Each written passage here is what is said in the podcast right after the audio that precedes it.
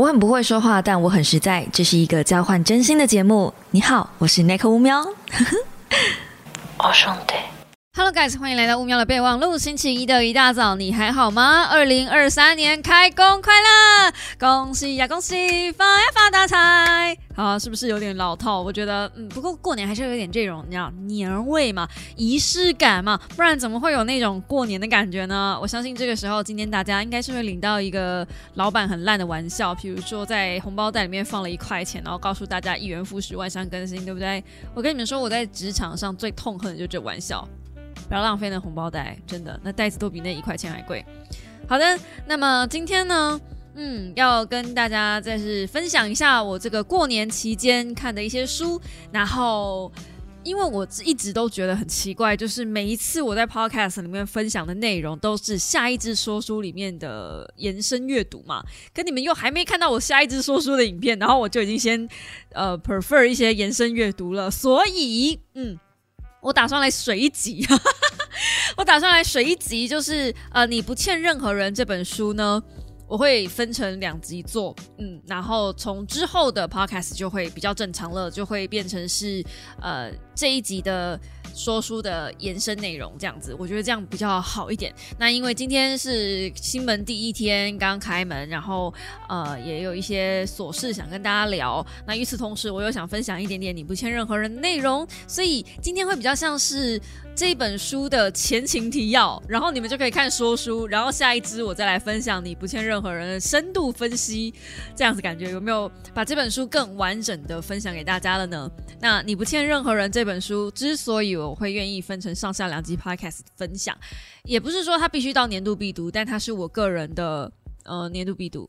对，那我个人的年度必读这件事情，有时候你们会在我的影片里面或是我的 podcast 里面听到，对吧？嗯，应该有吧。就是有些时候，我觉得每一个人的人生经验，或是每一个人的书单，其实是会随着每一个人的人生成长的历程不同，或是遭遇到的事情不同，会有所改变。这也导致有的时候我在写那种年度必读的推荐书单的时候，我会想到这一层，然后我就会觉得是不是要推荐给大家呢？有点嗯犹疑不定，毕竟。我怎么可能开一个全世界通用的菜单？这感觉好像是在叫我要写一个什么万灵丹啊，或是普拿藤 之类的。好啦，那既然讲到普拿藤了，我们来讲讲过年吧。过年大家过得怎么样呢？今年的过年难得我妈妈上台北来跟我一起过。那其实往常哈，如果是回。高雄的话，我回高雄过年，我会进入一个全然的放假模式。可是因为今年是我妈妈在台北跟我一起过，所以我还是有一种就是工作状态。也就是说，我在写这一本你不欠任何人的书稿的时候，我妈是在后面的。然后，呃，她其实就信誓旦旦带了很多东西上来啊。这个要前情提要，就她为了这个一月份跟我一起过年这件事，然后她还安排了。就是初三的时候要去找我阿姨，所以呢，她的个性，她前前后后寄了两大箱的行李上来，我就跟她说，过年的时候人一定会很多，然后她上来的时候又是十九号，就是除夕的前一天，那天人一定爆炸多。我相信一定很多聪明的小猫也一定会这样子，就是说大连假的前几天先把假请起来，或是后几天先把假请请掉，这样子呢，别人放十几天，你就可以多放几天，你可以回避掉那个通勤的人潮。可是因为大家都这样子想，所以其实前后要分担掉那个人潮也没分担掉太多，就还是会很多人，只是没有那么。拥挤那种感觉啦，那我就先帮我妈想好，请她先把衣服寄上来。结果呢，果不其然呢，这个奇女子她已经寄了两箱衣服上来了，然后她还带了三大箱的行李箱，一个二十寸的呃登机箱，跟两大包背的两大包的那种背带，然后都是满满的。我那时候。错就是把他的衣服跟行李拿上我们家的时候，我真心谢天谢地，谢谢那个一年前决定练重训的自己，然后也谢谢那个这一年来没有放弃过任何一堂重训课的自己，于这样子我才能够扛着一箱二十寸塞满东西，我我自己目测这样拿，应该有二十公斤的行李箱，然后还肩背两个，应该有五公斤的的行李袋，这样子，然后走上五楼，我还能脸不红气不喘。然后我妈在后面喘的半死，对我就我就跟她讲说。你这样的行李量，你怎么可能拿上来？就如果今天我不帮他拿的话，哪怕他只是拿一袋，我觉得都会有点重。哦，by the way，我妈已经今年六十好几了，所以不是一个可以这样子爬楼梯的年纪。其实我也觉得说，考量妈妈的体力状况，我真的觉得我就算再住这里，就是住公寓形态的房子，真的再住，我觉得顶多就是再住个一两年，我不能再继续住在这种爬楼梯的房子了。不管是为了我自己好，还是为了我妈妈好。就是他如果来找我的话，他爬楼梯真的也蛮辛苦的。我就看他妈妈这样子传，我自己也很过意不去。好，这是题外话。那总之呢，就这样子。他原本预计是要来住五天四夜，可是他到初二吧，嗯，初二他就决定他要回去了。也就是他只住了三天，他就要回去了。那你们想想看嘛，就是基本上他都是寄衣服上来，然后他还寄了一大堆暖暖包上来，然后他还寄了一大堆的坚果上来。我真心不知道为什么他要寄两大包的开心果，但反正有那玩意儿，那都是都是重的，而且他还寄哦，他还留了一大串的那个冬粉，他是要自己吃的哦。我就其实我看我妈的行李，我就有一种你是要搬家吗？你看他的行李，你就知道这是一个不常离开家的人。因为不常离开家，不常旅行，所以你才会觉得要把全身上下的家当，包含吃的都带在身上。那我妈的行李大概百分之六十五 percent 都是吃的，而且都是大量的吃的。他没有说，呃，想到说今天就是来个五天四夜，所以我就带五天四夜的份。没有，没有，他要带，他就是一口气带上来。比如说油啊，哎，对，他有带橄榄油，他还有带酱油，就是。你没有办法想象为什么一个人他只是来女儿家做客，然后呃顶多就是待个五天四夜而已，为什么要带橄榄油？就是我看到那一桶橄榄油的时候，我真 我真的 我真的我那当下真的是气到不行。可是我现在想起来，其实是很想笑的，就是被气到笑。嗯，那基本上这整个过年到初二，我都是满腔怒火的在跟我妈聊天。就是充满着各种怒气，我当然也是想要带着他出去走走，可是他就一直嫌弃说，呃，台北很冷啊。By the way，台北是真的很冷啦。可是他上来的那几天刚好不是最冷的时候，那我也觉得还好。我妈决定初二下去，因为初三开始就是冷气团来袭。他如果连冷气团还没来都忍不住，他冷气团来了，他一定更忍不住。我就对，那我就不用在那边听我妈在那边咳。好，那反正这也不是重点，就是就是。我我也不是很确定为什么我会被他气到这样，但我真的有一种，就是你怎么改变不了你的脑袋 那种。你要说恨铁不成钢嘛，其实好像也没有办法成什么钢了。毕竟他都六十几岁了，他有什么好成钢的？他就已经是那样的人了。可是你就觉得说，你看了那么多书，然后讲了那么多，呃，我我也跟他沟通过很多，可是仍然他还是会想要找我聊一些。嗯，没有那么好的话题。For example，他一开始跟我聊的话题是我前男友的近况。哦，对，就是前男友的近况。因为终究中间是有一些亲戚关系的，所以他还是偶然辗转可以得知一些他现现在的状况。可是那个状况可能已经是比如说两三年前了，但他会把它讲成好像是最近发生的事情。然后我也不是很在乎，就你为什么要找我聊前男友？这你你你你的现任找你聊前男友的时候，这已经会让你有点嘚端。然后如果你妈找你聊前男友，而且他跟你讲你前男友现在过得很好，他老婆可以不用去上班，然后你你看你你就要整天在那边工作。哦，by the way，他在讲的时候，我确实是在剪片。我你呃就。感受一下我现在气到无与伦比的那个心情，就是我我不晓得怎么跟他讲说好了，你不要讲这个，因为我真的是不想听到我前男友的任何消息。我祝福他好不好？不是，也也我我其实也不知道我那一股怒气是哪里来的。如果有小猫可以比较理智，从第三者分析，你们也可以告诉我哦，这个怒气是从哪里来的。但我真的不在乎他在在哪里买了一间房，然后。他不用，他老婆不用工作，他们现在过神仙眷侣般的生活，like I care。对，你是要讲是要就告诉什么？所以我现在在新年的时候工作，我很可怜是吗？我我妈一定没有这个心情，就是就是我妈一定会说，没有，就是想找个话题跟你聊聊而已，你干嘛那么激动？我都可以想象她的她讲话，但是这个话题真的不是一个嗯任何人喜欢聊的话题，就是就是这世界上有很多话题可以聊，可是。就你怎么会聊？怎么会开这个话题呢？然后我在过年的时候有问小猫们说：“哦，你们过年就是有没有什么被长辈讲到让你生气的话，你没有办法回嘴的啦？”我觉得大家的那个炮火都没有我妈来的猛烈，大家顶多就是哦，你怎么没有男朋友啊？什么时候生小孩啊？这都还算是正面，大家比较在常常在催促你的东西嘛，或是看得出来在开玩笑的东西。我妈不是诶，我妈是用一个。自怜自哀的那种方式在催我生小孩，哎，他会用那种啊，对了，反正我这辈子就是没希望了，我也不指望你生了，哎，反正我大概就是只希望你们哈，你们两个过得幸幸福福的啊，你跟小安不要吵架，这样就好了啦。我也不希望哈，我能够在这个抱个孙子或什么的啦，就唉，就可能哦，这辈子就是没有缘分啦，然后就开始自怨自哀。你如果真的对这件事情不在乎，你连自怨自哀都不会。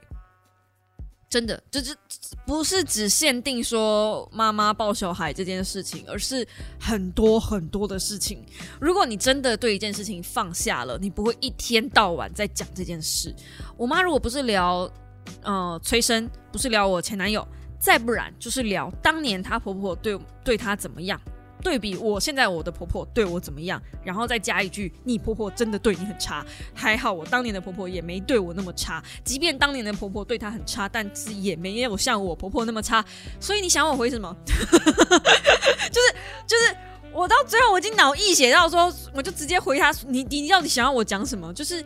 我也不想要在大过年的再继续骂任何人，然后你也知道我其实很不喜欢聊这些话题，然后这些话题每一个几乎每一个都是让我无能为力去改变的事实，我不可能改变我老公让他养我，我也不可能当一个不工作的女子，就是。我心里面有想过，我有设想过，假设我今天中了两三千万的乐透，我有没有可能让自己躺平，躺在那里完全不工作？不会，我会把这两三千万拿去买房地产，然后让我自己没钱，然后我又继续归到那个工作岗位上，因为我就是有金钱焦虑，我需要用工作来缓解我的金钱焦虑，我需要持续不断的有收入，让我自己感受到我是有收入的，哪怕我一个月只赚两千块，那是一种，就是。心灵上的慰藉，那跟收入多少有没有瓜葛？我就是没有办法当一只米虫，就让男人包养。I can't。那我现在也不是讲说他老婆让男人包养啦，但但把大家应该知道我的意思，就是有些人天生的喜欢让老公养着，那我就是不是那种人，就我需要有一点自己的花费，我需要我今天想买什么就买什么，我不需要经过我老公同意，我需要有一点那样的额度跟扣打。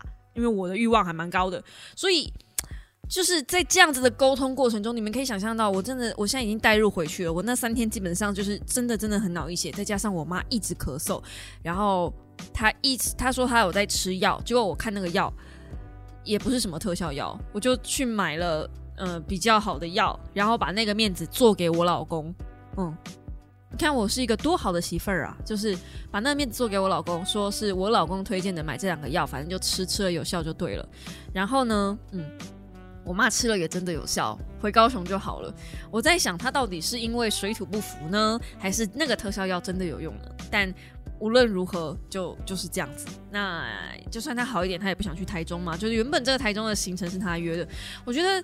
我妈这这个人真的很神奇哦，她是一个很活在自己世界跟泡泡里面的人。也许那个年代的人都是这样子。那大家在面对长辈的时候，其实好像都会有一点点这样的感觉，就是嗯，长辈们都活在他们自己的世界里面。当他们在过年的时候问你一些问题，他们并没有站在你的立场去想你到底能不能回答这个问题，他们只是想问你，然后用他们自己的人生经验来指导你。就是如果今天你回答不出来，或者你回答出来的答案没有那么的吻合他们喜欢的那个答案，那他们可能就会说：“哎呀，想当年呐，你要知道，当年我在你这个年纪的时候就 blah blah blah blah blah blah blah。”所以长辈其实只是要这个东西而已，他们并没有真的想要关心我们。那因为我也知道是这样的状况，所以我就觉得，我就对我妈的那个、那个、那个、那个老是哦不作为的事情哦，我真的就是哦。他他念别人都很会，可是他永远没有办法看着镜子里的自己，发现他自己其实跟他嘴里面在碎念的那些人也八九不离十。就是他会万叹他姐姐，万叹谁，万叹谁，然后就是就是就是他自己做也差不多的事情。那身为他的女儿，我就觉得有时候我也想要去告诉我妈这样的事嘛。那反正呢，我妈就最后也就就不了了之。那我我我其实也很害怕说，因为我们都知道你的就是怎么讲，原生家庭的拷贝的那个模式其实很潜移默化。我这个过年一直在检讨自己，说我到底有没有什么地方是像我妈的？然后我发现我有，而且我很严重。就刚刚那些噼里啪啦骂在我妈身上的事情，全部可以倒过来骂在我身上。尤其其中一个最严重的事情，就是我娘这次上来的时候，她刻意不带笔电，她就说她要上来学画画，嗯，她要上来练画画，因为她最近在学习画画。然后她怎么样都画不下去，她就说她没有办法画的跟她老师一模一样。那我就跟她说，如果你有办法第一堂课画就跟你老师一样，那你干嘛还去上课？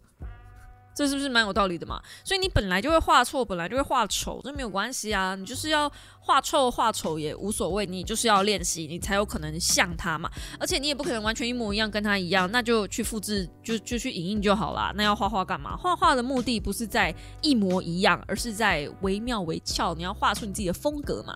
那反正这些我也是呃，公嘎吹嘎专坡这样子，对，就是有讲了。那我妈也听了，她说好。好，结果最后的结果是，还是跟我拿平板继续看剧，他也没画画，就是那个东西他有拿出来就搁在那儿。然后我也是，这个过年我一直在想，我要把我的书目大纲写出来。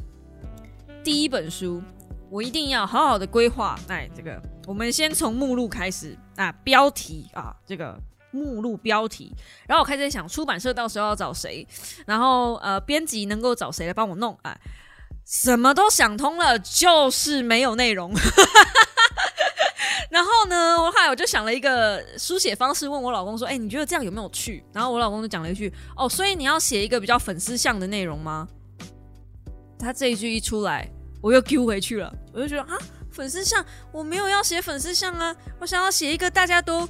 就是能够能够带给大家一点帮助的东西，就是写我自己的价值观没错，但是我也希望这东西能够稍微对于改进社会，呃，什么，嗯，就是万物大同，促进社会身体健康，某一些深度上有一点点帮助嘛，哪怕只是一个水丢到石子里面有一点涟漪也好啊，对，但依就因为我老公那一句话，哦，这是比较粉丝向的哦，那我就缩回去了，我真的一个字都没写。所以你要说我我我骂我妈妈，但某种程度上来说，我自己跟她也差不多。那这一次过年呢，我还有看到，就是去跟我阿姨们聊聊天，然后我其中一个阿姨就跟我说，呃，我就跟她讲那个我妈现在的状况，然后那个阿姨就跟我说，人哦，改变脑袋是最难的，就是很多时候，其实你在换那个心智，在换那个思考方式，真的是最难的。然后我就扪心自问，我我其实我妈一回去我就脱离了那个愤怒的状态，然后我就在想，为什么每次我跟我妈讲话的时候，我都是处于那种就是像刺猬一样很生气的状态？为什么永远我都没有办法跟她好好讲超过三句话？我就是会想凶她。为什么？理论上不应该这样，所以我其实是个很不孝的女儿。但我后来自己，我还没有。我先说，就是过完这个年，我还没找到答案在哪里。但是我觉得应该是我恨铁不成钢，应该是最贴近我现在的心情了。就是我很讨厌我妈一直在讲那一些过去发生的事情，然后把它讲的好像昨天才刚发生。我会觉得你一直活在过去的人是没有办法往前看，没有办法往前走的。就算已经六十几岁了，我仍然不希不觉得就是。也不希望啦，就是一直活在过去的里面而不往前看，因为以现在的医学技术，六十几岁你好歹还有二十年的大把光阴去好好享受，而且以我妈的现在的年纪，她是完全可以好好度假的那种，就是也不到大肆挥霍，就是无忧无虑的花钱，但是她也不需要很节俭，就可以到处去走一走。可是他还是仍然选择坐在电脑桌前面，然后或者是坐在平板前面看剧。那这次上台北，他还跟我讲了一句让我很心疼、很心酸，同时也很愤怒，也不知道该如何是好的话。他跟我说他很孤单，他每天都在跟植物讲话。我又何尝不是呢？然后他就说他现在这样，他也不能怎么办，他就很害怕他一个人最后死在房间里面。但是我会觉得，我就扪心自问问我自己：如果今天是我的话，我会怎么样处理这样的状况？如果我在我妈那个位置，就是我会怎么样处理那样的状况？然后我就想半天，我觉得我我应该会维持基础社交运动，比如说，嗯，找一间咖啡厅，每天都去坐在那里喝咖啡。你会至少观察跟这个社会上其他人互动的方式。像我是一个不是很喜欢跟陌生人聊天的人，所以你要我主动去咖啡厅跟别人搭讪做朋友，那是不可能的。我知道以我妈的习惯，大概也不可能。所以，嗯，我我叫我妈去咖啡厅试试看，去换个环境试试看，她一定不要，她一定不要，她会觉得那浪费钱。可是如果今天是我的话，我会这么做，我会去咖啡厅坐一坐，去感受一下人的气息，不要让自己是真的就是孤单一个人。然后我之所以能够维持一一年的健身习惯，也是为了要跟人聊聊天。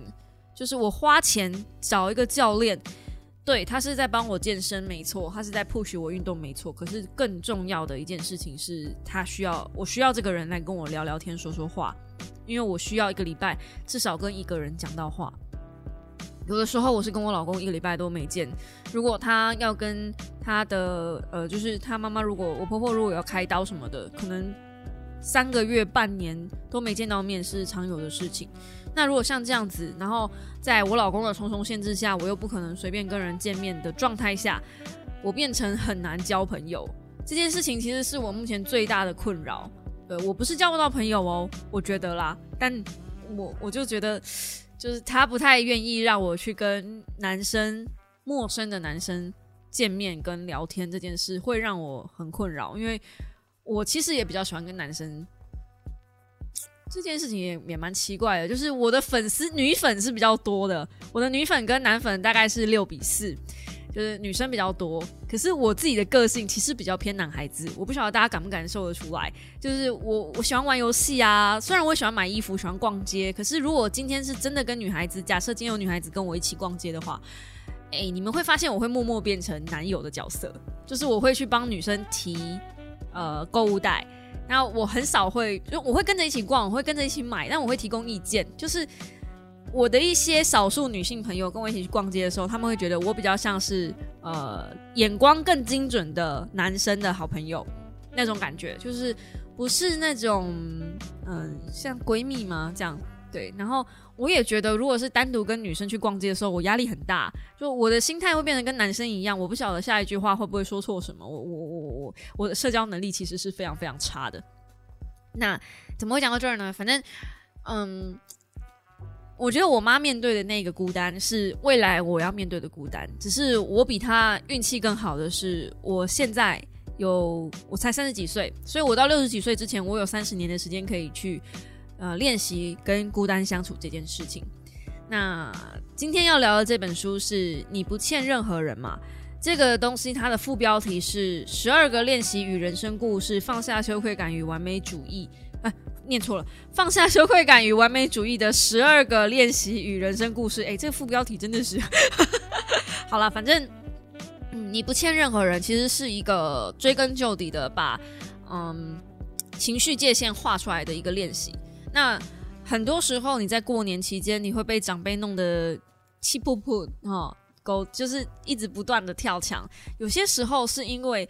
没有把那个情绪边线抓出来，那我觉得我跟我妈最近现在目前我跟我妈相处，我自己最大的问题就是我真的没有把那个情绪边线抓得很好，然后我也没有嗯试着让他离，就是我我一直都用教导的方式想要把他带离开那个过去的阴影，然后我妈会一直陷在那里面，那我觉得我是不是应该要换个角度去想说，也许。他回味他过去的那种种的事情，是因为那就是他人生三十几岁发生的事，那是他人生最辉煌的事情，那是他唯一能拿出来讲嘴的事情。那如果如果他如果我在他六十几岁的时候带他去做一些人生更辉煌的事，会不会他就不要再去聊那些了？当然，这大前提是我还要面对自己的心魔，就是我需要跟他相处超过一个礼拜，对，然后不生气，这件事情真的太难了，太难哦，太难，臣妾真的太难了，做不到啊，臣妾真的做不到啊。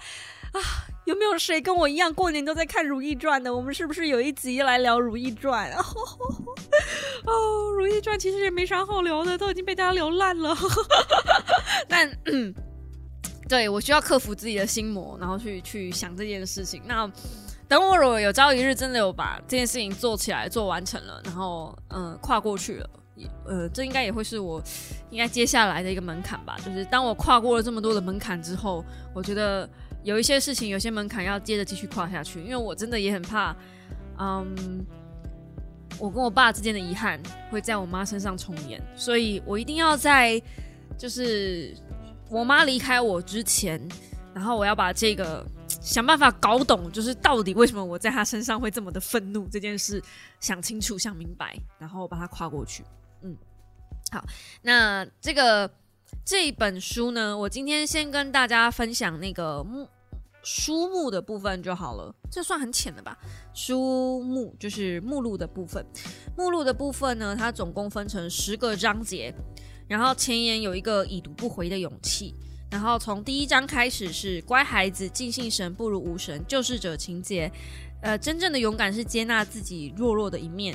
宽大为怀不是你的义务，你不必当超人，顺从自己就是背叛他人，理直气壮，无需多做解释，把时间用在精呃，把时间与心力用在自己身上，回应内心的需求才是第一要务。我觉得这本书真的也是可以拿给我妈看的一本书，因为我妈也真的就是一个嗯有求必应的烂好人。对，这也是我对她很生气的一个点，就是每次她都。呃，会因为别人是同事，或是别人是长官，或别人是什么什么谁谁谁，然后会不好意思，所以就答应别人任何各种的请求。那我觉得这一点，在我的业务上，就是平常我在工作上岗位上，我也是受到他这个东西的影响非常严重，就潜移默化的，我会觉得不要得罪任何人，才能在事就事业上好相处，好。好作为，但其实完全不是这个样子。有些事情，有些人就是应该要断舍离。然后那些嗯不把你放在眼里的人，你越去捧他，你越去呵护他，你越去维护那段关系，其实一点用都没有。那也不是说朋友犯了一点错，然后你就完全不能接受，然后你就直接把他断离开你的生活里面。像我妈现在就是这个样子，就是这件事情也是我在我妈身上看见的。就我妈会把。朋友的一点小错，然后无限放大，然后最后就是跟这个人完全断绝往来。那我发现这也是我跟他学到的一个非常糟的坏习惯。对，可是我这个习惯，我我现在发觉了，所以呃，我是不知道还来不来得及啊？就是已经三十四五六岁了，所以我不晓得还来不来得及，在我人生的后半辈子、下半辈子交到更多、更好、更棒的挚友。但反正我会记得，人非圣贤，孰能无过？当朋友犯了一点小错的时候，其实你不见得要这么快的把他三振出局，就是会有这样子的记忆点。然后，嗯，对，所以我也是呃推荐给大家，就是嗯，应该应该应该你们不会犯我这种错的。我就觉得我相信你们应该不会犯我这种错。朋友是需要。呃，断舍离没有错，但不是犯了一点错就把人家直接断开。这个呢，下一集我会找 e l 一起来谈。对我们下一集我会找一个来宾，就是 e l 来陪我一起聊这个东西。对我，我觉得聊朋友这件事 e l 比我还有一点，就是毕竟我朋友那么少，他朋友显然比我多一点，所以 所以而且他的朋友都蛮厉害的，所以我相信他应该会比我有资格聊这件事情吧。嗯，那今天我们聊的这件事情呢，其实从乖孩子。到你不必当个超人，到顺从他人就是背叛自己，这这这几个章节，它其实是一步一步的，从你跟家长的关系，你跟同事之间的关系，你跟情人之间的关系，到最后你跟身边的人的所有关系，去一步一步厘清你的分界线应该要画在哪里。你不欠任何人这句话应该要。放时时刻刻放在心里。当别人告诉你说你可不可以帮我做什么事情的时候，其实某种程度上，你可以用告诉自己说你我不欠他，我也不需要，我可以拒绝的。就是很多人都会不太好意思推举推决朋友对你的要求，就是怕说这样子朋友好像就会很生气。可是如果这个朋友真的把你当朋友的话，他一定可以体谅你的难处，他一定可以懂你为什么你今天没有办法帮他做这件事。就是真正的朋友其实是不会要求别人去做任何事情的。那我不晓得这件事情我有没有讲过，就很久很久很久以前，假设听过的小猫就当做再听一次，因为我也忘记我到底有没有讲过了。很久很久很久以前，有曾经一个朋友邀请我去呃他的演讲，然后那场演讲呢是要付钱的，可是他特别。呃，把我跟另外一个 YouTuber 的位置空下来，就是我们两个是不用付钱去听的。那那一天刚好另外那个 YouTuber 有事情，就只剩下我可以去。可是问题呢，我也有我想做的事情，我想把嗯某一支影片赶完。然后我就跟他讲说，真的很抱歉，就是我想把那支影片赶完，我没有办法，呃，就是去那一场赴约那一场会这样子。然后他就非常非常生气，他就觉得说。他就开始就是用一大堆情绪勒索的字眼，比如说我就是反正我就是自作多情啊，我就是没有必要就是帮你留这个啊什么的，然后就他他就写说我就真的不懂到底有什么影片那么重要哦，一定要在那一天一定要赶那样子，你不能来听我这个这个演讲这样。但其实我心里面有隐隐约约知道说那个演讲，先姑且不论那演讲到底有没有办法帮上我的忙，那个演讲最后是要人家付费去上课的。对，那我我我一开始就不想付费去上课，然后我也不想去听那个演讲。就是如果真的要去听那个演讲的话，我也是因为他的面子去坐在那里的。因为我相信那种免费的讲座一定都是呃分享一些大家都知道的知识。这是不是又有点黑幕了？但反正呢就是那样子。那反正他一连串的那种比较负面的东西丢过来的时候，我其实是很不舒服的，而且我会觉得大家朋友一场。有需要讲话讲成这么难听吗？那我会，我有跟他讲说，真的很抱歉。然后，但是这件事情对我来说，那支影片对我来说，真的真的很重要。对，那如果你不知道那支影片是什么的话，那支影片是 D A 跟我告白的那支 Vlog，就是 D A 跟我求婚的 Vlog。然后上片的那一天是我们的周年，所以我会很想要在对我来说很重要的日子完成那支影片。对，就就是。呃，对，那个演讲很重要。那个演讲对于他来说很重要，他可能需要有一些呃订阅数够的人去坐在那边帮他撑场面，给他一点面子。但是真的很抱歉，因为就是那一支影片对我来说的意义是人生之中很重要的一件事。然后那支影片到现在我还是会回去看哦，就是嗯，因为就是你们知道那支影片对我来说就真的真的真的很重要嘛。那嗯，就因为这样少了一个朋友，其实也。难过了很久，我其实真的难过很久。然后我后来也觉得算了，我就是看清一个人。但你们这样可以感受出来，就是你不欠任何人，这种拒绝的边线是要放在哪里？可能会有人说，可是这样子就是一个不好的结果啊！你看你这样子就因为这样少了一个朋友。但话说回来，你需要因为多了这个朋友，然后放下很多。哦，我应该要怎么讲呢？就是如果你再继续跟这个朋友保持联络，那今天你为了他放弃这个这个边界，下次你会不会为了他再放弃别的边界？他会不会要求你再继续做一些更多其他放弃边界的事情？嗯，就是这些年来我对于交朋友，然后嗯需要牺牲自己的人生边界的事，开始有很多的体悟跟感受。尤其是结了婚之后，真的也没有那么多时间。分给朋友了，也就是说，嗯，人生进入到这个阶段的时候，好像默默的，真的朋友会变得比较难交往一点，不是不好了，就只是，嗯，我们也有我们自己的难处跟需要忙的事情，这样而已。对，如果没有办法理解这件事情，那我真的觉得这种朋友好像真的也还好而已，他可能是你人生上一个阶段需要的朋友。但不会是这个阶段需要的朋友吧？嗯，吧。好了，那如果知道我在讲谁的人呢，就不要讲出来了，好不好？嗯，我们给人家一点就是当事人的马赛克。但如果你不知道我在讲谁，那也不需要来问我说哦，所以那个 YouTuber 是谁？不需要，不需要，不需要。反正对，不需要，都已经过去了。嗯。好的，那最后最后呢，我想来回答一封信，这是我在一天前收到的。诶，我没有讲今天的录音时间，对不对？现在录音时间是 有人这样补讲的吗？有有广播节目是这样补讲的吗？星期天的呃晚上十点五十分，一月二十九号，对我在一月二十八号的时候下午五点五十二分收到了一封小猫的来信，这个小猫叫欧尼，它是直接寄信到我的工作信箱。真的没有关系，就呃，我我其实很意外收到一封这么大的信，然后他浩浩荡荡讲了他自己现在目前的状况，但我不想拿他的事情来举例，我就讲他最后最后问我的问题就好了，他是说，呃，他有买我推荐的书，然后也有做我推荐的事情，然后，呃，他很好奇我当初是怎么样度过低谷的，比如说用阅读来自我调节来克服。可是我从来好像没有完整分享过那段时光。就他想问我说有没有哪一集的 podcast 或是影片频道？我跟你们说，我是不可能记得我自己说过什么话或做过什么事的。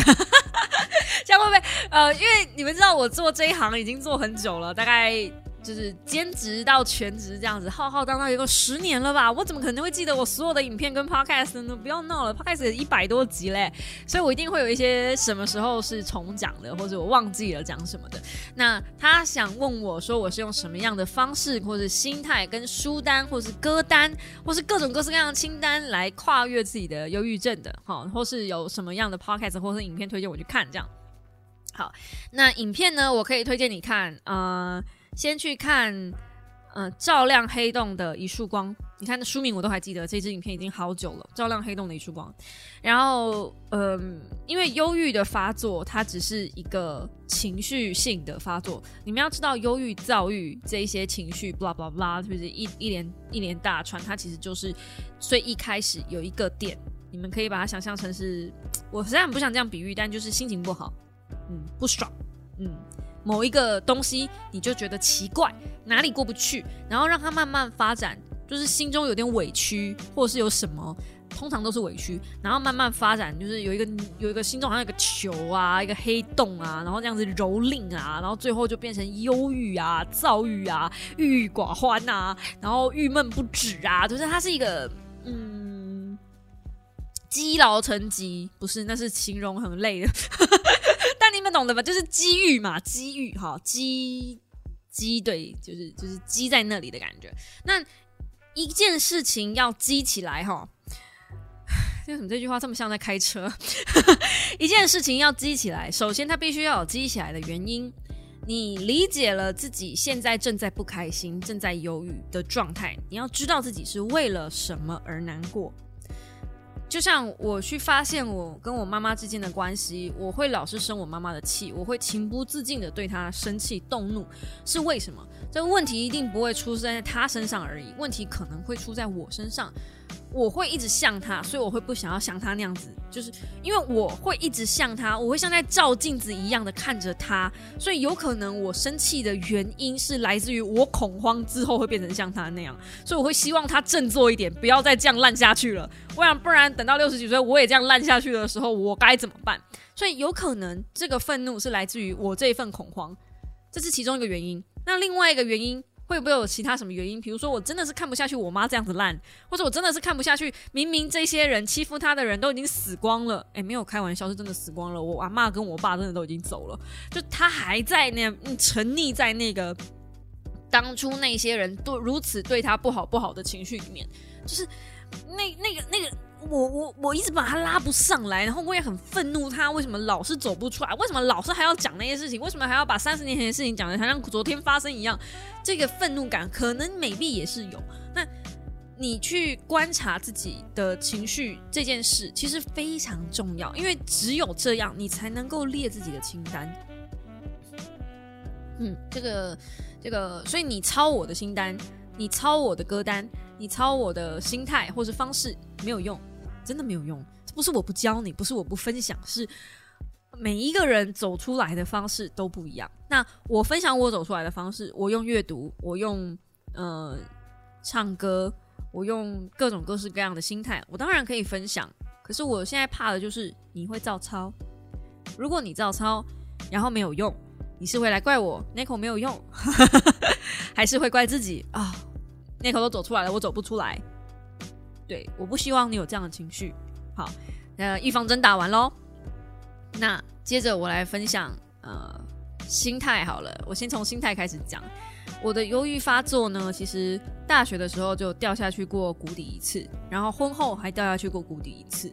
那我自己有在有空的时候，我在看书的时候，其实有想过这两件事，这两个时刻的共通点。其实这两个时刻最大的共通点就是我不被人认同，然后我嗯受了很多的委屈。就是我明明不是这样的人，但为什么你们把我说成这样？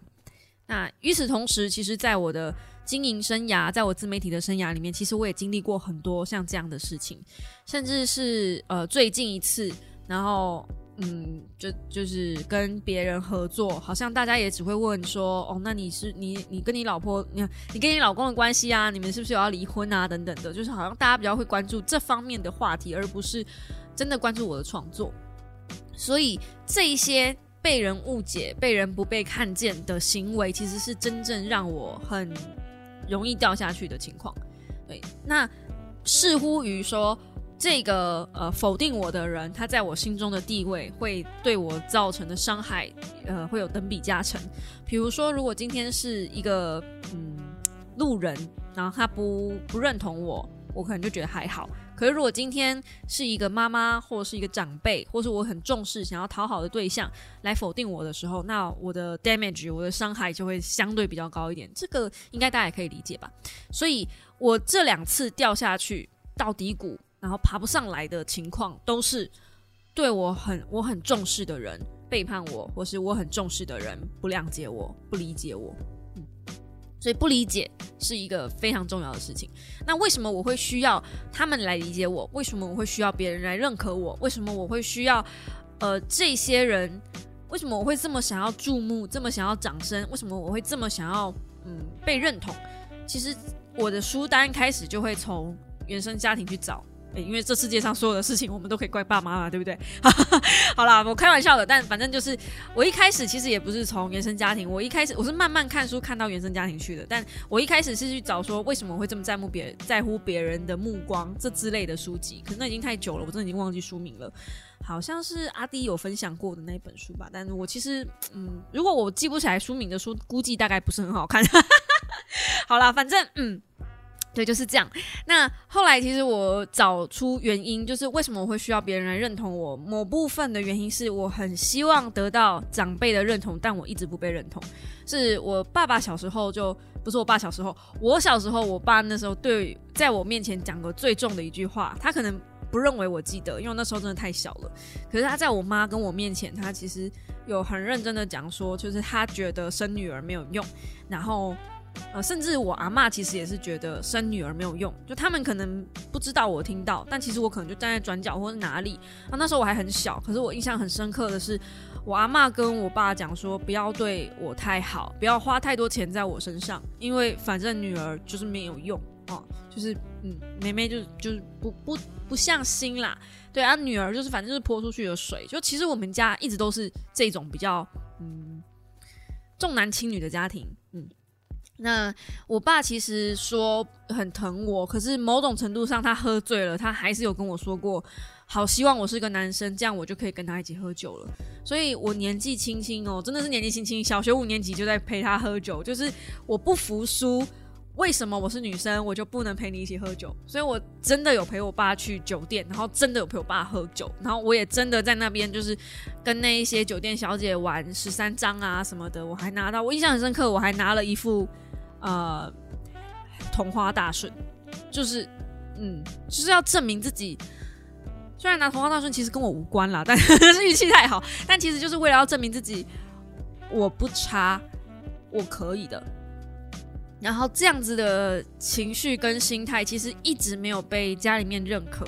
就无论我做的多努力，无论我得了多少奖，就是我我妈还跟我讲过说啊，你拿那么多奖有什么用？反正都是佳作啊。然后那些奖又那些奖状又不能干嘛，也不是也不是什么第一名之类的。就在我们家，如果你不是考试考前三名，你是拿那种比如说绘画比赛的第一名，对他们来说是没有意义的，因为他们就只看重考试成绩。那偏偏呢，我又是一个很挑食的人。如果今天这个老师上的课对我胃口，我就很认真听啊。如果今天这个老师上了上的课一板一眼，非常死板，我神我就会神游去了，我就宁愿去看我自己的书，看闲书都好。就是我就不想听这个老师的课，这是我以前的坏习惯。但反正就是这样，所以我的成绩不是大好就是大坏，我都靠自己理解。就我妈一直也很头痛，她就觉得没有书念不好啊，她自己就教不好啊。然后我妈最常在我面前讲的也是，哦，我就很笨啊，我你我你这个做妈的就真的是都是我的错，我都没有把你教好啊，这样。所以她常常跟我讲，我没有把你教好，会让我觉得我真的很不好，我真的是我哪里不够好，我是不是要再努力变得更好？所以。当你去理解这一些理由跟原因的时候，你才能去开你自己的清单。那这些书单，我也不是短时间内就能够走出来的。大家小猫也都看在眼里嘛。就是我这一路走来讲那么多说书，我也是就是看了很多很多的心理学。其实每一次在看的东西，这些书籍都是自我疗愈的过程。然后你要说什么样的心态嘛，就是退一步。我觉得。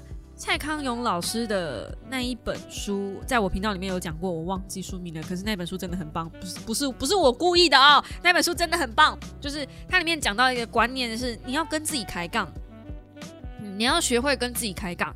当你某一天，呃，你在自我否定的时候，那个声音你要学会去否定它。就是当你在告诉自己说我做不到、我不好、我不够的时候，就要有另外一个声音来问。为什么？你只要问为什么就好了。然后，当你开始在问为什么，你那个声音就会来呃，试图讲一些似是而非的理由。比如说，我最近不是一直陷入那个我不够好，我不够有资格去写这本书吗？然后就有声音来问为什么，然后就说啊，因为我学历不够高啊，因为我也不是什么很厉害的，我的我的那个点阅率也没有很高啊，我触及也没有很好啊，我不是什么。当红的炸子鸡呀！吼，我不是那种很厉害的 YouTuber 啊，就就我不是什么阿神九妹啊，什么那种人才有资格出书吧？哦，你看，那至少要像啾啾鞋，啾啾鞋其实很强啊，就是啊，你你们这至少要像他们那些人什么的，就是破个百万才有办法，就是你知道有那个立场写这种东西吧？然后，当然嘛，这种时候你就会再问一句：为什么？啊，接下来我就不能告诉你们了，因为接下来讲的那些话就会开始得罪人了。但你们应该会知道，就是放眼望去，你们如果有去书局的话，有一些网红其实也名不见经传。我是不是又得罪人？但就是你们要知道，刚刚的那一个，就是你要需要有百万订阅，你需要有流量，你才能出书。这句话其实是不成立的。你只要冷静客观的去看，这些话是不成立的。所以你可以自己跟自己开杠的时候，你比较容。比较不容易，呃，陷进去自己的窠臼里面，就比较不容易机遇。但当然，我现在讲的很简单，那是因为我已经爬出来了。可是当初我在低谷的时候，我就陷入那种完了完了，我明天就要被开掉了。然后我一直在问我自己，为什么我要这么痛苦？为什么我要留在这种就是这么折磨人的环境里面？我我为什么不能逃跑的时候，我就会问自己。你要逃到哪里去？你要逃到什么时候？你逃得了这一次？你逃得了下次吗？下一个人、下一个环境、下一个场景会更好吗？如果你逃去下一个场景、下一个环境、下一个人，假设我真的换了一个老公了，再面对到同样的事情，万一还是一样呢？万一就是我没有学会这个功课，我没有搞定这件事情，然后最后。问题还是一样发生了，那怎么办？这次我要怪谁，或是这次我要逃去哪里？就不是这样子啊！就是人生不是这样子处理的，你不能一直借由逃跑来处理事情啊。那我可以告诉你，第一次我在大学时代掉下去的那个时候，我是用逃跑来处理事情的。最后的结果就是，我跟我大学同学几乎断光所有的联系。那这是我人生中算是蛮大的一个伤痛，因为我觉得如果再重来一次，我应该不会选择用这样的方式去处理那个情况，只是因为那个时候那个当下，我真的也没有任何心力去面对那一群幼稚的王八蛋了，所以我可以这样叫人家王八蛋吗？好像不行，但反正呢，就是那时候我已经没有心力去面对那一些小儿小女的勾心斗角了，所以我断开了。那。十年后，我回头过去看，再看，再问我自己，这群朋友会因为我先把我的工作做完，然后来排挤我，来说我坏话，而不是想办法搞定他们自己的作品，那我有什么好去可惜这样的友情的？我就走出来了，嗯。我就真的走出来了，就是就是，即便当初我也有做错，我并不是没有做错，但是纯粹论友情这件事情，纯粹论所有事情发生的源头，他们也许想把屎泼在我身上，但是就单纯论这所有的一切，我不认为我有做错任何事，嗯，就是这样，就是可能我之后的处理方式有错，可是如果论源头，源头我绝对没有做错任何事，我只是把我自己的事情做完。提前做完，我把大三该做的事情啊，大四该做的毕业制作，在大三先干掉一半，这哪里有错？